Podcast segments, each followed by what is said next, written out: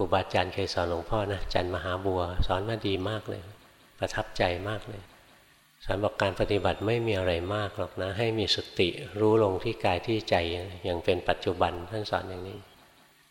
โอ้คำสอนของท่านนะครอบคลุมการปฏิบัติไว้ทั้งหมดเลย เวลาเรารู้ลงที่กายที่ใจนะถ้าจิตฟุ้งซ่านเราก็รู้แบบให้จิตลงไปแนบที่กายที่ใจ เพ่งกายเพ่งใจเป็นสมถะ เพ่งกายก็เรียกว่ารูปฌานนะ เพ่งใจเรียกว่าอารูปฌาน เพ่งรูปเพ่งอรูปเป็นสมถะ ถ้าเรามีเรี่ยวมีแรงแล้วเราดูกายมันทำงาน ดูใจมันทำงานเห็นแต่ความเป็นไตรลักษณ์ของกายของใจ อันนี้เรียกว่าวิปัสสนา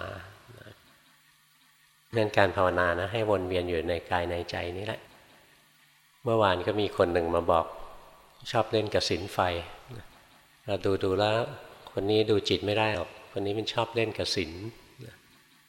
กระสินไฟของเขาเขาดูไฟออกข้างนอก แล้วเปลี่ยนใหม่ เอาไฟเข้ามาเผาตัวเองแทน คิดว่าตัวเองนี่เป็นเชื้อเพลิงเลยเผา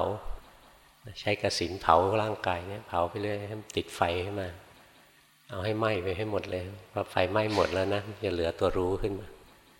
แล้วก็มารู้ตัวรู้ต่ออีกนะก็เดินได้เหมือนกันเนี่ยถ้าเข้าใจหลักของการปฏิบัตินะมันจะไม่ปฏิเสธ เส้นทางเดินซึ่งแตกต่างกัน คนที่เข้าใจหลักการปฏิบัติแล้วไม่ปฏิเสธ คนอื่นเขาก็เดินได้ด้วยเส้นทางของเขา แต่ละคนเดินไม่เหมือนกัน คนที่ขึ้นภูเขานะ ถ้าขึ้นถึงยอดเขาแล้วจะรู้เลยว่า เส้นทางขึ้นภูเขามีเยอะแยะเลย ไม่ใช่มีทางเดียวที่เราเดิน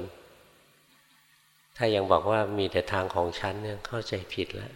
แสดงว่ายังขึ้นไม่ถึงยอดเขาจริงหรอกอาจจะยังลงเหวไปอีกแล้วคิดว่าเนี่ยทางหลุดพ้นอยู่ในเหวเนี่ยมุดลงไปในเหวอีก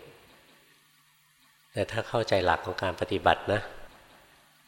มีสติวนเวียนอยู่ในกายในใจเนี่ยอย่าทิ้งมัน